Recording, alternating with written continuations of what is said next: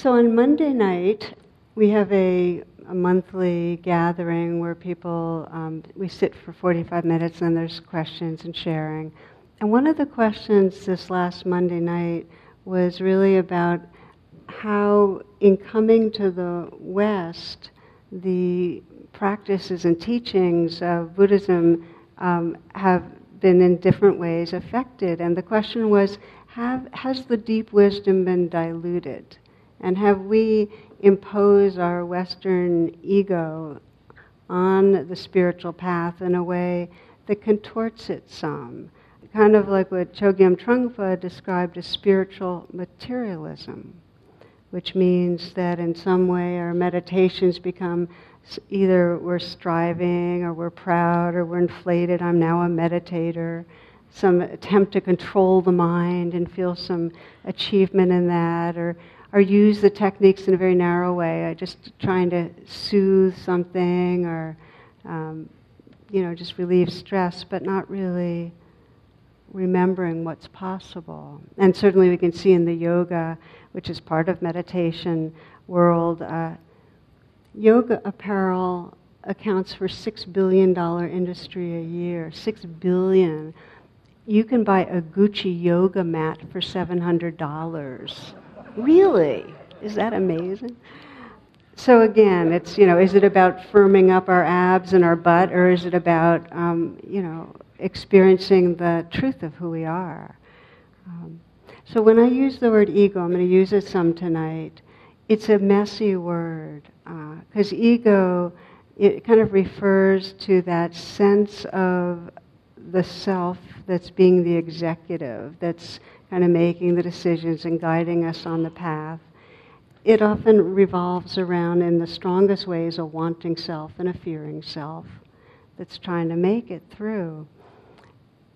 When we look at what's the, how does ego enter into our, our spiritual activities, it's a given that our intentions and motivations are always marbled with what the ego wants and fears. It's a given. It's okay. I mean, it just happens. And this isn't just in the West. It's got, egos have different shapes in different cultures, some, but there's still a sense of wanting to be a certain kind of person and wanting to fit the standards of our particular culture and how spirituality fits that. So I think what we can say is that we, we have this pure longing to be who we can be, to awaken to, to really live from an open heartedness. We have that in us.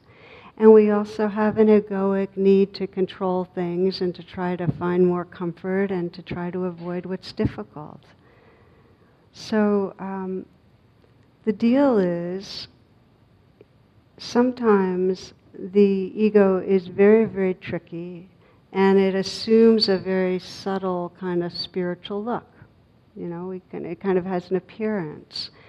And um, some of you might remember a story where you have a helicopter with a rope, and there's 11 people that are holding tight to that rope. They're dangling from the helicopter, and, and 10 are men, and one is a woman.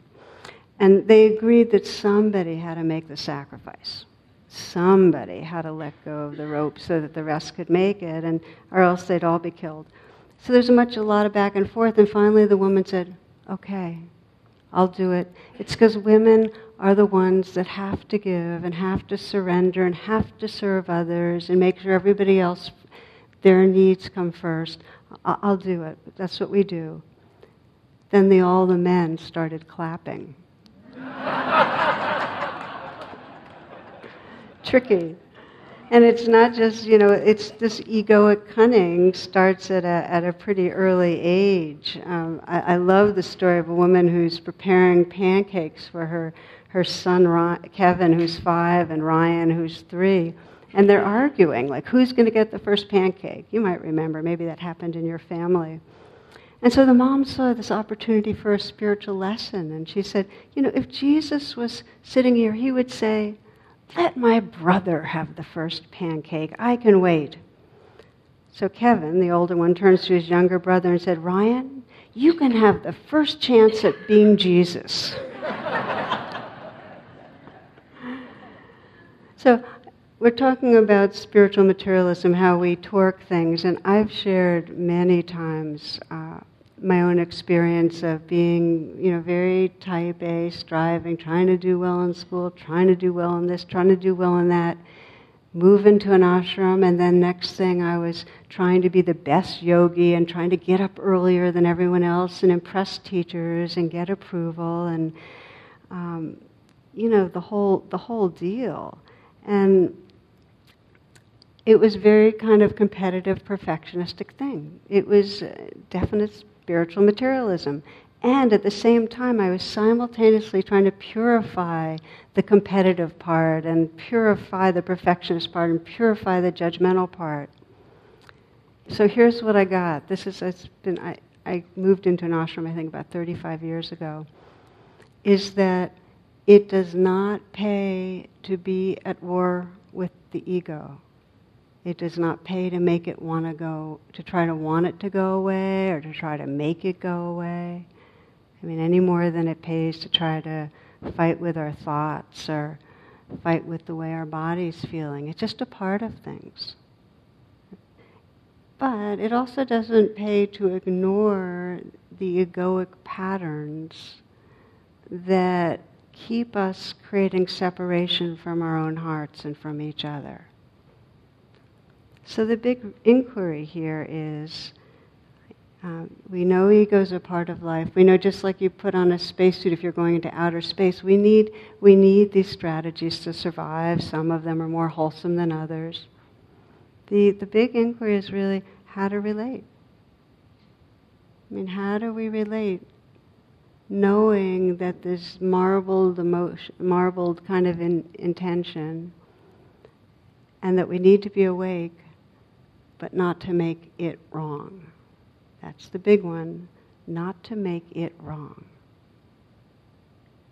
You might reflect for a moment for yourself, just, just to check in and sense, well, what comes to mind for me when I say my ego? And if that word doesn't work, you know, my myself. How does this self doing?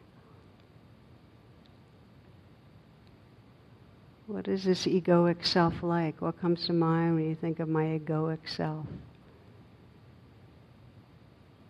Sometimes ego is such a, a disparaging word. You know, we very rarely hear somebody say, "Oh, she has a very graceful ego." You know, it's how do you relate to your ego?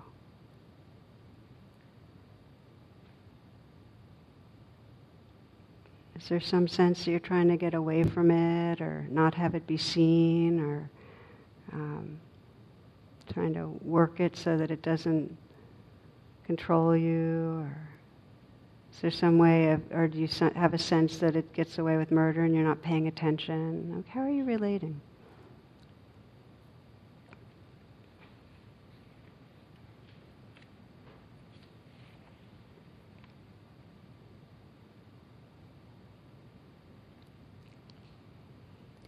You might wonder what, what is really the wisest way to relate to our strategies. Just to consider that. And, uh, and I'll tell you a classical story as you're kind of mulling on that, which is that there was in the north of India a Buddhist monk who was known as a brother of mercy. So he was a healer that he could breathe with people and hold a space for them and, and, and help them hold their sorrows, help them heal. So he, he was really a being of a lot of compassion, very just very allowing. And he did this for years, but he found that after decades he was actually exhausted. He was dispirited. So he heard about a great teacher who lived hundreds of miles to the south. She's an older woman whose reputation had spread far and wide. And she's a Buddhist nun, in deep meditation practice, and she was known for her wisdom teachings that were really training to see clearly what's happening and to investigate, kind of more directive and engaged and understanding what's the, what's the nature of this experience, and to help people strengthen their capacity to know themselves. Well, he felt this need for her wisdom and her clarity, and he vowed to walk barefoot across the country and meet with her. So he walks halfway and he stays at this kind of pilgrimage where people that are traveling go, where pilgrims stay. It's kind of a temple. And uh, he encountered there this old nun and told her his story, how he had spent his life trying to help, but became exhausted. He lost inspiration. So, sympathetic with the situation, the old woman offers to guide him to the residence of the great teacher. So they arrive at the edge of a bustling village, warmly received, and he finds out that the old nun had been none other than the much loved teacher he was seeking. Okay, so. So he spent years with her, and over the years she taught him how to empower others by allowing them to discover their inner capacity, how that we could investigate and engage with our experience. Many years later, as she lay dying, the old nun beckoned the monk to her side, and she said, There's something I never told you. On that day we met, I too had lost heart.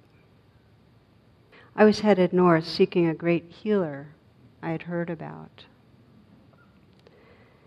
And then she smiled and squeezed his hand and passed away peacefully.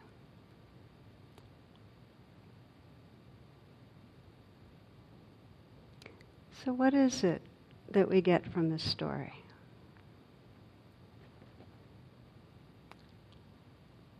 They each had something really beautiful they were offering. He was offering this space, this allowing. And she's offering this engaged inquiry, investigation what's true? And those two elements are what the Buddha described as the two wings of the bird that together fly to freedom. Together. And I think it's so, so it, I love that story because you start recognizing that either alone can be subject to what you might call the shadow side or Mara, our, our, our old fight flight reactivity. If, if you're just in that allowing space, allowing can digress, become kind of disengaged some of you might remember Jack Handey from SNL, from Saturday Night Live. He said, First thing was I learned to forgive myself. Then I told myself, go ahead and do whatever you want. It's okay by me. so, uh, this allowing space, it can be, in a way, kind of a guise for apathy, for indifference, for dissociating. Do you see what I'm saying? You can allow, but you kind of back off from things. It can be disengaged. And then we fail to see, you know, really the strategies of the ego that are actually causing separation and harm. So that, that allowing can feel delusion. We're not seeing what's true. On the other hand, inquiry, seeking to understand this engaged path, if it's not balanced by that compassionate space, that can go off too and become a way of controlling.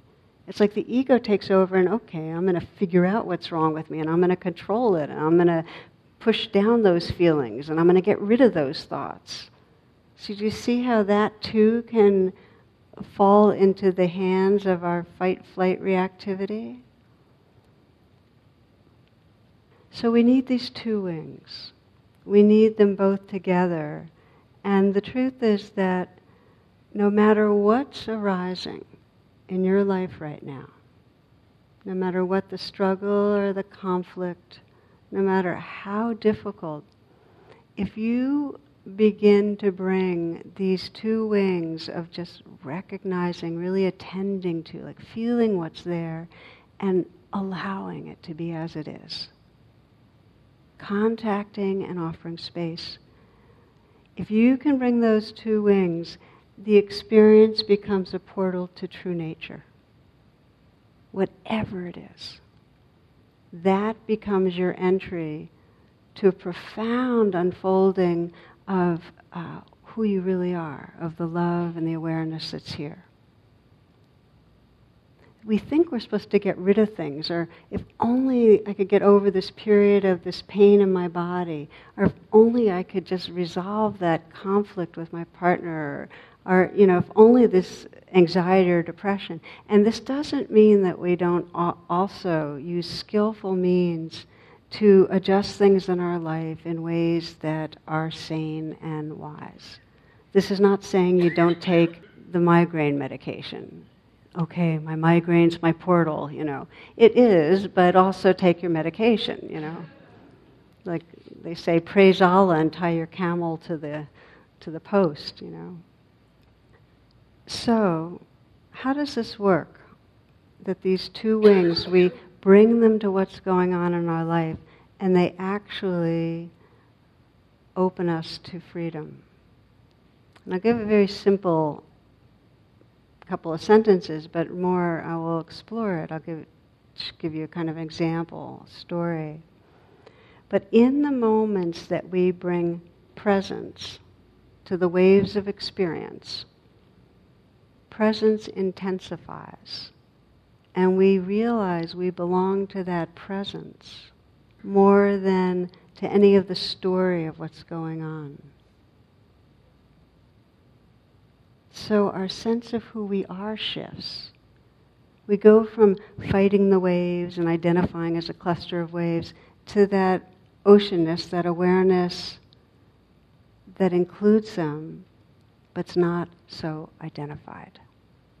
That's the freedom. It's not that the fear stops. It's not that the anger goes away.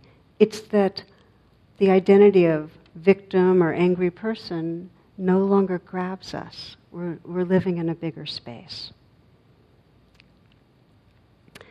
I heard from a, a, student that had come to a retreat a couple of years ago. We'd on and off been in touch. He's come to several, actually. This is a woman who's uh, 30s. She teaches in a small college, single.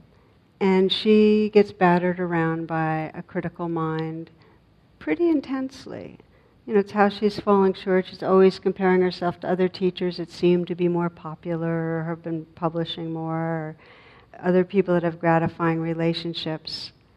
And, and so she compares, and then she gets angry at herself for being so stuck, and angry at herself for comparing. And then she, you know, kind of numbs out a little with food or sleeping or romance novels, something like that.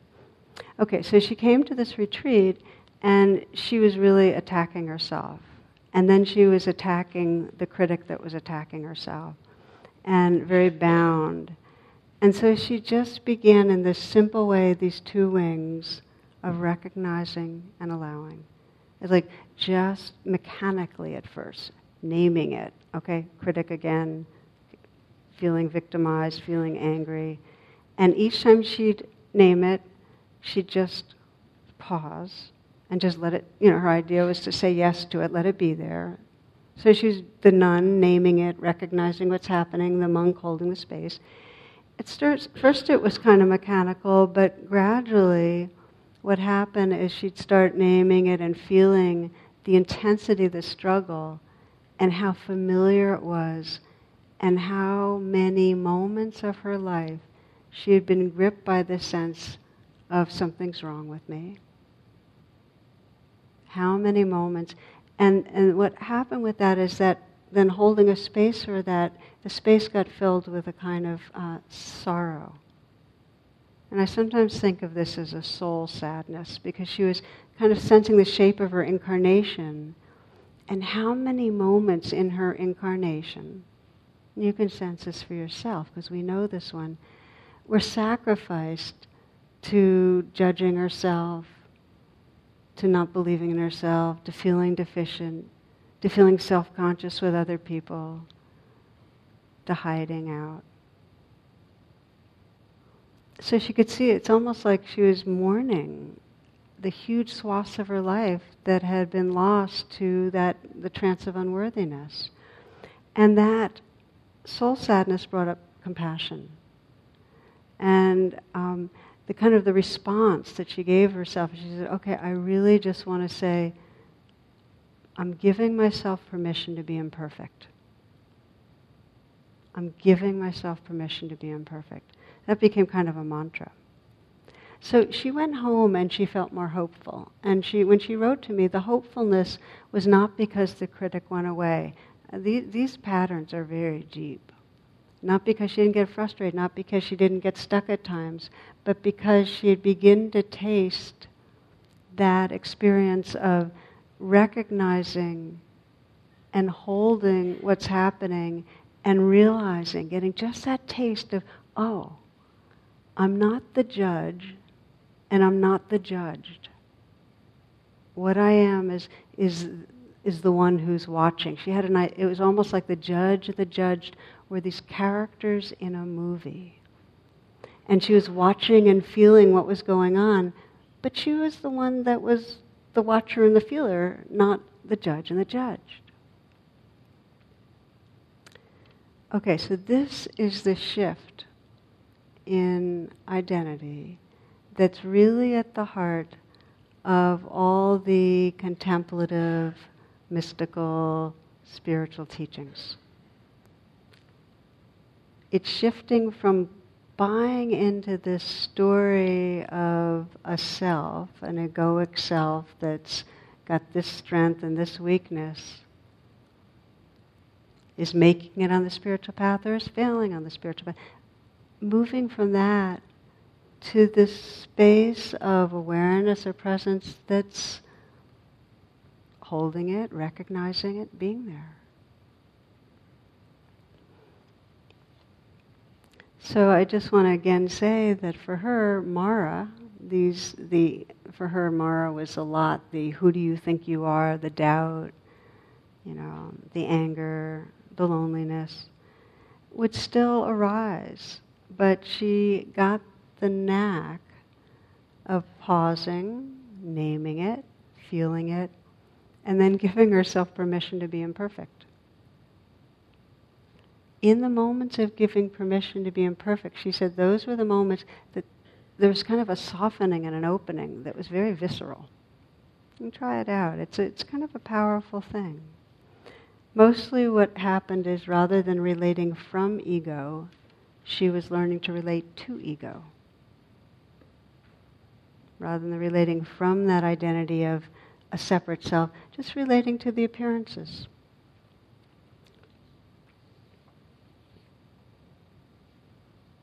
So the gift of these training and cultivating these two wings of awareness is that the, the, the real shift is that rather than I am a human, I'm a self on a spiritual path, we start experiencing we are spirit, our awareness, our love, however you want to call it, realizing itself through this human incarnation.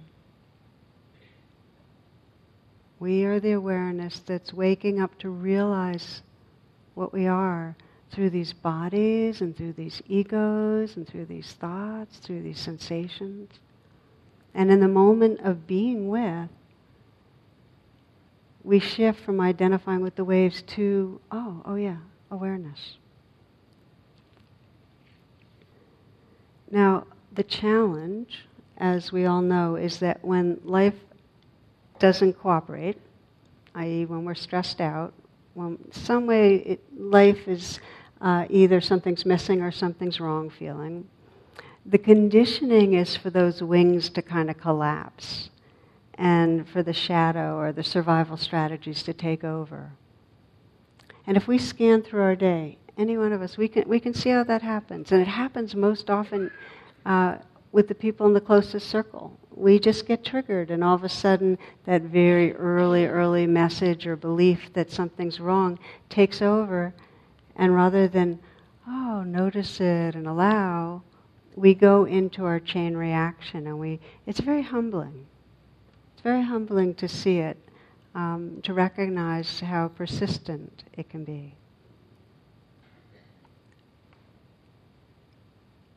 Okay, another story for you. This is uh, written by Natalie Goldberg, a wonderful writer. She says, my parents are visiting me in my new home in Santa Fe. It's a cool, late July afternoon. We're sitting on the porch. Amazingly, we're not eating. We're just staring straight ahead at the high adobe wall 100 feet in front of us. We're sitting in a line. I'm in the middle. Hey, Nat, my father begins, what is meditation? Well, it's hard to explain. And then, because I am young and still incredibly foolish, I have a brilliant, daring idea. Do you want to try? And before they can answer, I run into the house and get a bell. Accoutrements, I think. It'll make it official. Okay, when I ring the bell, you just sit and feel your breath go in and out of your nose. If your mind wanders, just bring it back gently to your breath. We'll sit for 10 minutes. Okay, they both say, suddenly eager. This will be fun. And they wriggle in their chairs to compose themselves. The bell sounds three times, and we settle into this most ordinary thing people breathing next to each other. My father's on my right, my mother's on my left. I can't believe this is happening. Here we are, all paying attention. The ten minutes feel spacious, luscious, and forever. The shade is cool. We're all quiet. This must be what heaven is. Time is up. I ring the bell once to mark the end of the meditation. Well, how was it? I asked. Did you have a lot of distractions? My father shrugs his shoulders.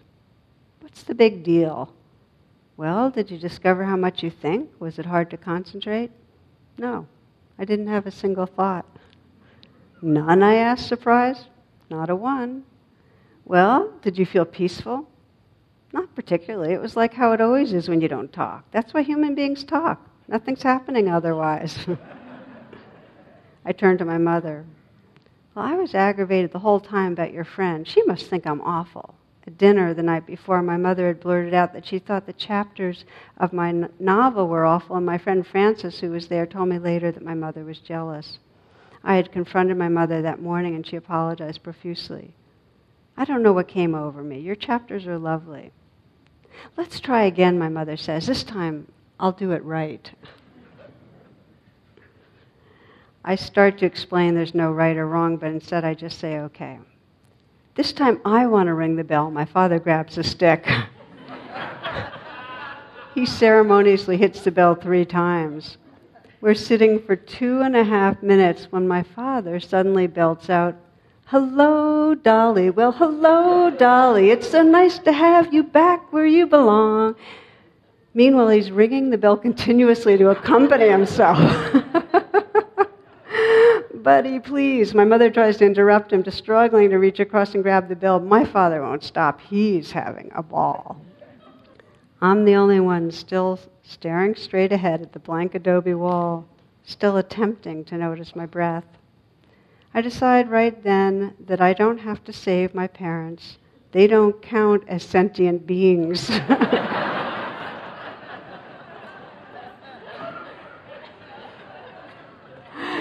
they're in another category altogether.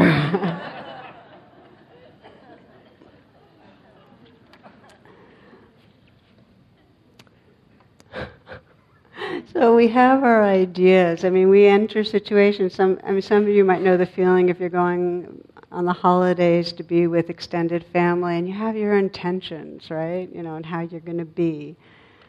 Doesn't cooperate, right? Never, not never.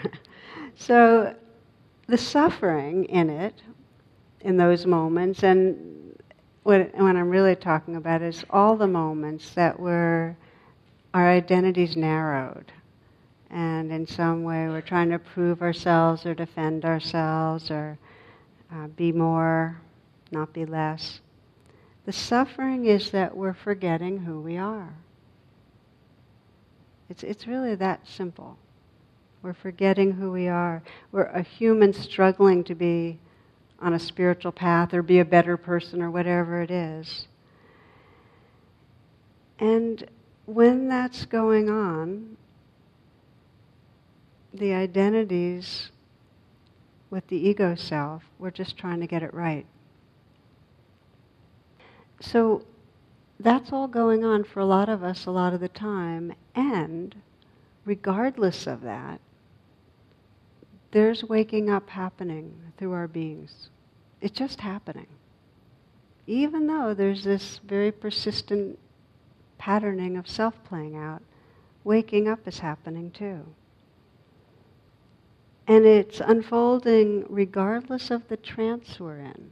I mean, you would not be here, or you would not be listening if you're not here to this talk, if there wasn't an intuition of who you are beyond the egoic self. An intuition of something more, of a capacity for loving, of a presence that is something treasured. So there's some intuition of it. I have a, a, a, way of describing to myself a kind of spiral of awakening by which we get drawn to a spiritual path. And it's because in some way we're living inside a it's like a caterpillar in a cocoon. It's limiting. We're ready to burst out and we feel the pressure of the egoic self. We, we feel the, the tension the squeeze of being living in something smaller than the truth of who we are. That we're not being true to ourselves we're not inhabiting our fullness so that's, uh, that's the suffering, that squeeze. And then we have that intuition I just mentioned that there is this something more. It's like something in our caterpillar being is, is intuiting our butterflyness. We're intuiting it, it's, it's in there. So what happens is that squeeze and that sense of something more has us start to train our attention. This is it's our evolutionary gift that we can train our attention in a way that evolves our consciousness. So we start training ourselves to pay attention. And what we're training in are these two wings.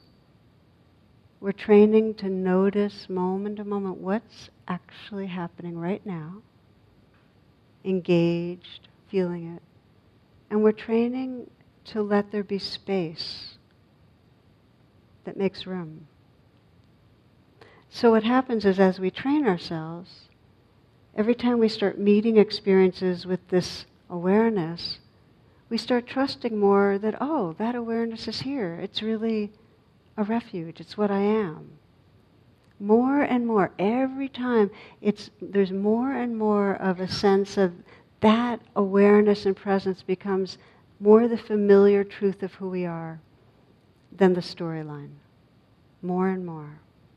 So that encourages us to practice more because we get it that paying attention wakes us up into the presence that we are. And then the trust increases. Trust goes hand in hand.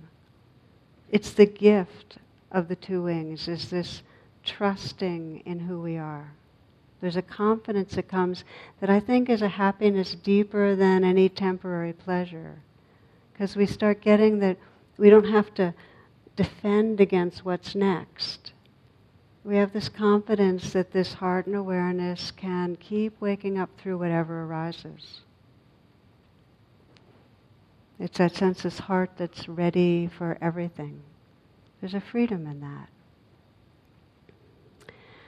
When I talk about it, um, sometimes it's making it sound like we're doing this in a vacuum. But this trust and this sense of who we are beyond the egoic self um, can only happen in the swim of relationship. We're constantly interacting with each other, and just the way our the shape of our ego is influenced by our culture and our family, so that reconnecting with this essential goodness and awakeness and tenderness comes through the mirroring, the inter influencing. When we're seen, that, that goodness gets invited out. Another story. Uh, this is uh, a woman uh, that says a few years ago I was with a close friend in a grocery store in California as we snaked along the aisles, we became aware of a mother with a small boy moving in the opposite direction and meeting us head on in each aisle. The woman barely noticed us because she was so furious at her little boy, who seemed intent on pulling items off the lower shelves. As the mother became more and more frustrated, she started to yell at the child, and several aisles later had progressed to shaking him by the arm. At this point, my friend spoke up. A wonderful mother of three and a founder of a progressive school, she had probably never once in her life treated any child so harshly. I expected my friend would give this woman a solid mother to mother talk about controlling herself and about the effect this behavior has on a child. Braced for a confrontation, I felt a spike in my already elevated adrenaline. Instead, my friend said, What a beautiful little boy. How old is he? The woman answered cautiously, He's three. My friend went on to comment about how curious he seemed and how her own three children were just like him in the grocery store, pulling things off the shelf, so interested in all the wonderful colors and packages. He seemed so bright and intelligent, my friend said. The woman had the boy in her arms by now, and a shy smile came upon her face. Gently brushing his hair out of his eyes, she said, Yes, he's very smart and curious, but sometimes he wears me out. My friend responded sympathetically, Yes, they can do that. They're so full of energy. As we walked away, I heard the mother speaking more kindly to the boy about getting home and cooking his dinner. We'll have your favorite, macaroni and cheese, she told them.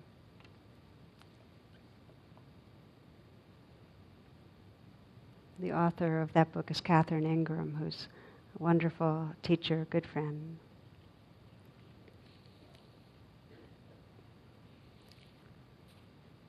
So we offer space for each other, where there's both that accepting space, you know, these, we, our friends see all the egoic stuff, stuff that's functional, the stuff that's dysfunctional, but there's this space that holds and allows and sees beyond the mask to who we are.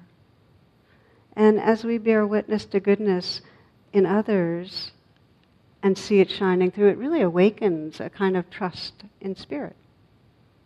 When we see goodness, it feels good.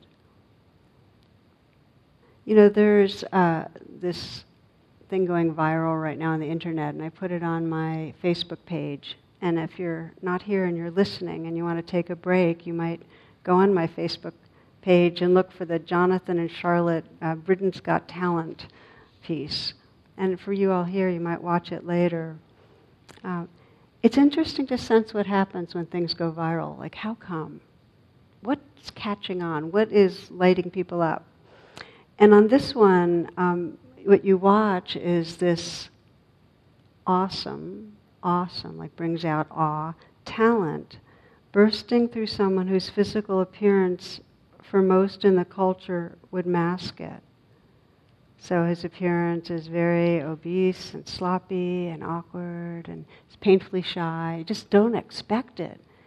And then, you know, God comes through in the uh, in the singing.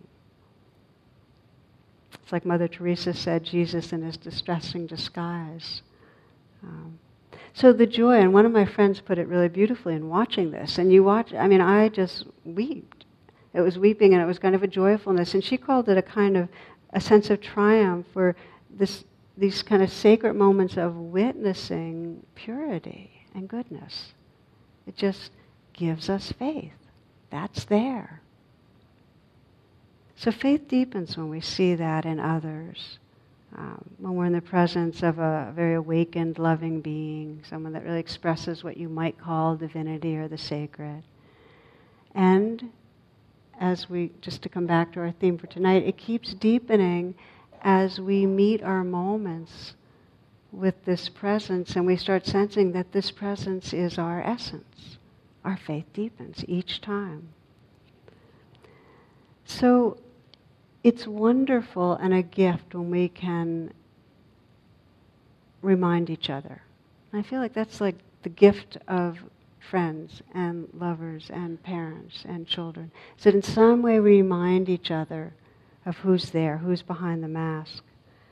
And, and just to invite a, a brief reflection for you on this one, on this part of the exploration, you might close your eyes.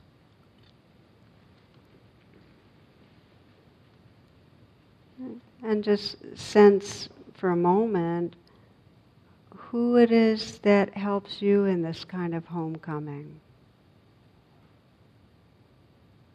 Who do you know that sees and allows for the what we'll call the egoic conditioning, you know, gets your impatience or your temper or your insecurities or uh, whatever it is. And it's okay. These are waves in the ocean. That this somebody or people that can kind of see past and and help you to trust who's inside, who's looking through these eyes, who's really listening.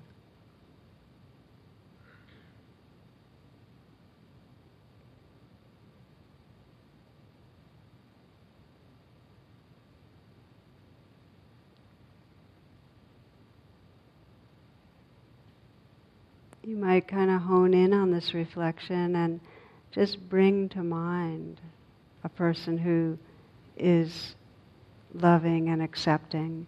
And if you don't have a person, just let your unconscious generate some figure. Uh, you might call a deity or some some energetic being that you could imagine and sense love, acceptance. Maybe a known spiritual figure like the Dalai Lama or Mother Teresa or Gandhi or Nelson Mandela or any of the spiritual leaders or heroes. Might be Kuan Yin, the Bodhisattva of compassion, but imagining the eyes of a loving, accepting being seeing you. Just imagine that. The eyes are looking at you of this person you know or being you don't know. Seeing you, seeing the self in the story. In other words, seeing, seeing your strengths, seeing what you want to be seen. What is it about yourself you want that being to see?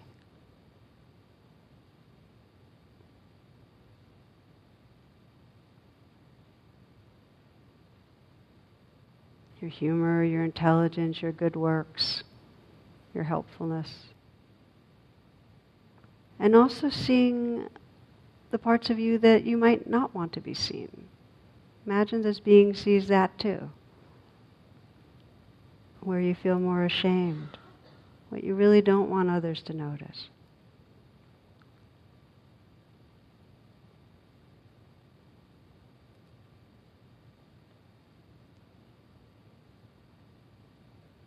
This being sees and the weaknesses sees and understands what you go through in physical way, an emotional way, and sees behind it all to the presence that is you, to that which has a pure longing for truth, to that in you which longs to love and be loved, and to the loving presence that's the source of that longing. This being sees that.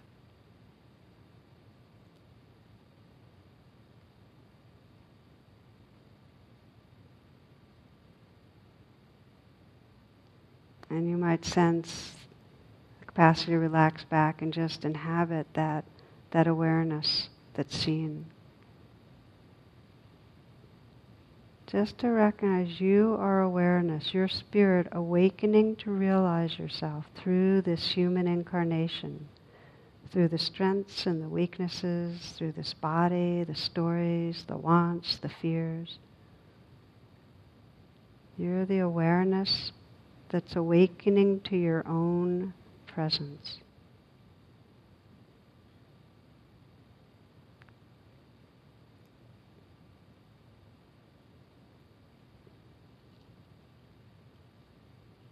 So to continue in your own way to sense that, and we'll just come to the last part of this exploration.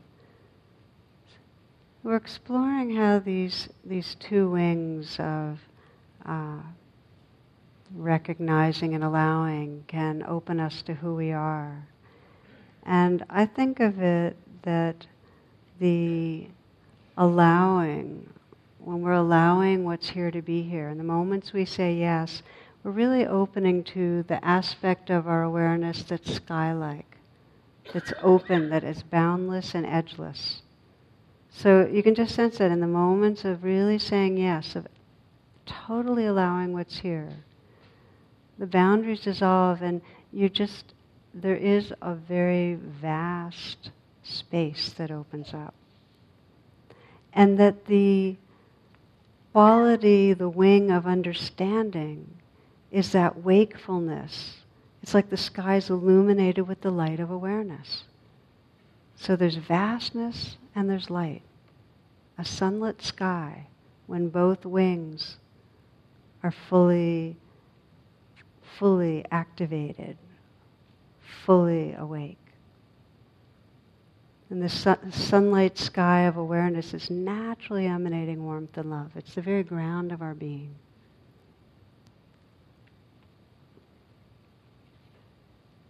When we remember, we're home. When we forget, as one person wrote, when we're not remembering the ocean, we're seasick every day because we're kind of living in that self that's just going up and down and in and out.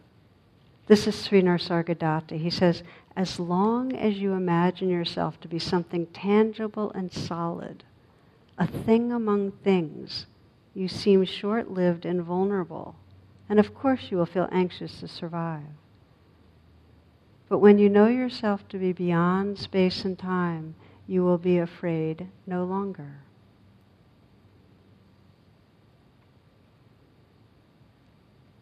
So not only does this refuge in the awareness that's here uh, release us from being afraid of the waves, we begin to relate to the waves, because this was the question right at the beginning. How do we relate to this ego and to these waves of fear and wanting and grasping and proving and hiding, how do we relate to it?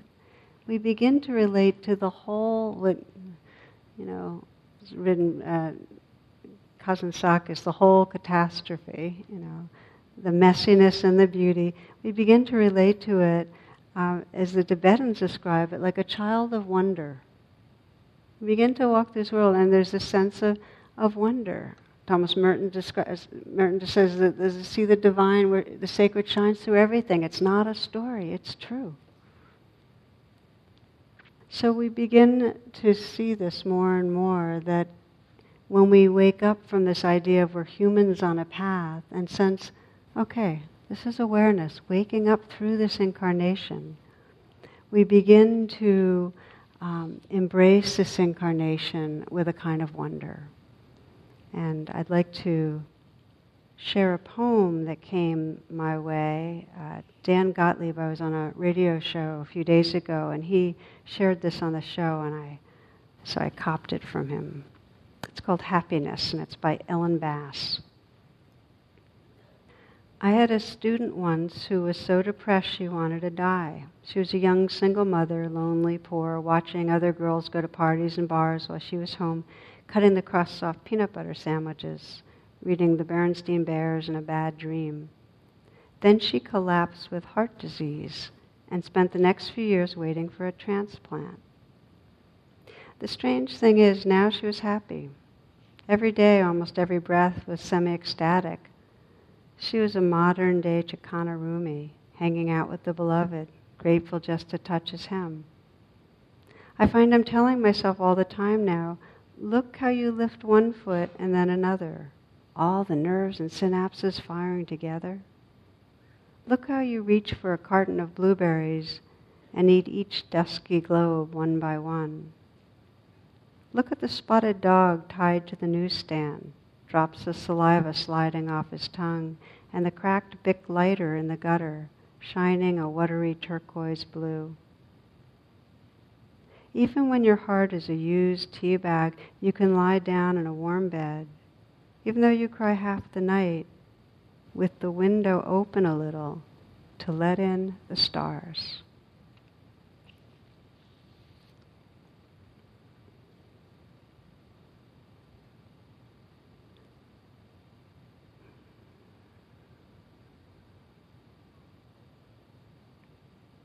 There is a way we can practice with this shift of identity that frees us to engage with our world uh, through the day that I think is really powerful.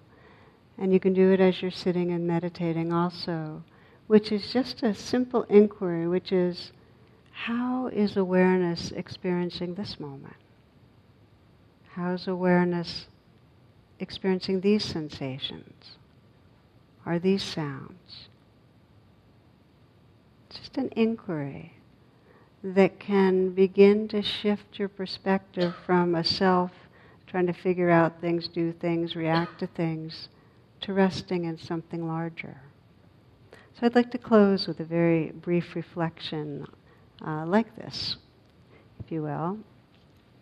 Just to close your eyes.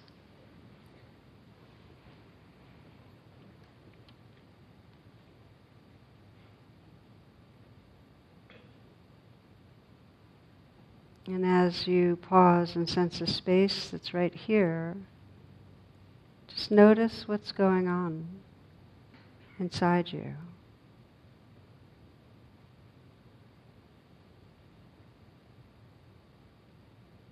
Notice the aliveness of the body,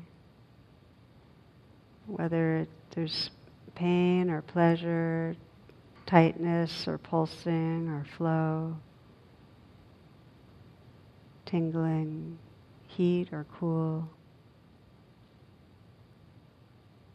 You just begin in, with the simple two wings of noticing, recognizing, feeling, and then just allowing. The deepest yes you know how to however it is right now.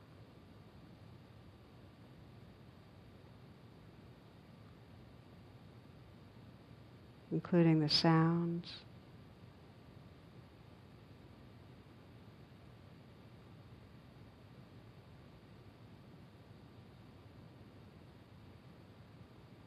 How is awareness experiencing what's happening?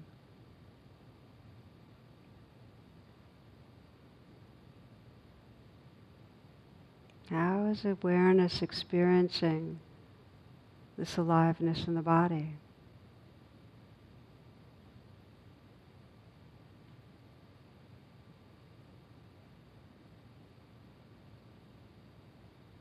Can you sense how awareness doesn't oppose anything or control anything?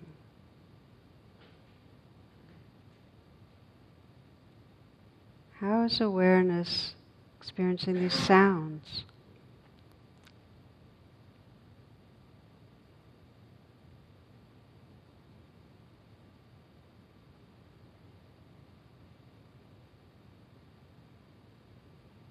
Can you sense the boundlessness of the space of awareness?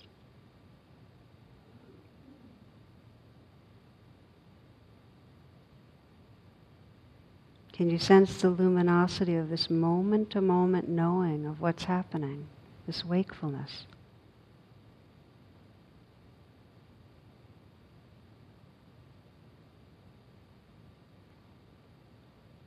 Awareness at the heart level, sometimes described as the empty awake heart. How is this empty awake heart experiencing feelings?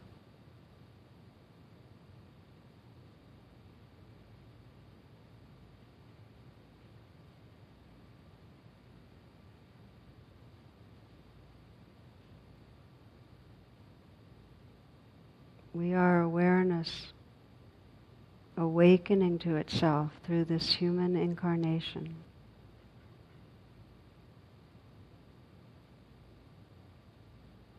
When spirit awakens through this incarnation, the world of form, these waves of experience become sacred.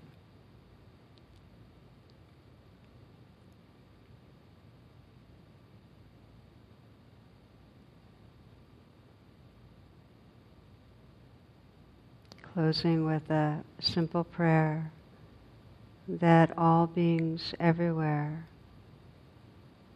may awaken to the love and awareness that's their true nature. That this awakening may bring increasing peace to our planet, increasing joy and wonder to the hearts of all beings. Namaste.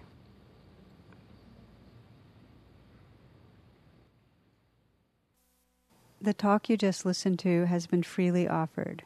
If you'd like to make a donation, learn more about my schedule, or about programs offered by the Insight Meditation Community of Washington, please visit either my website, which is tarabrach.com, or IMCW's site, which is imcw.org. Thank you very much. Thank you for listening. To learn how you can support the teachers and Dharma Seed, please visit dharmaseed.org slash donate.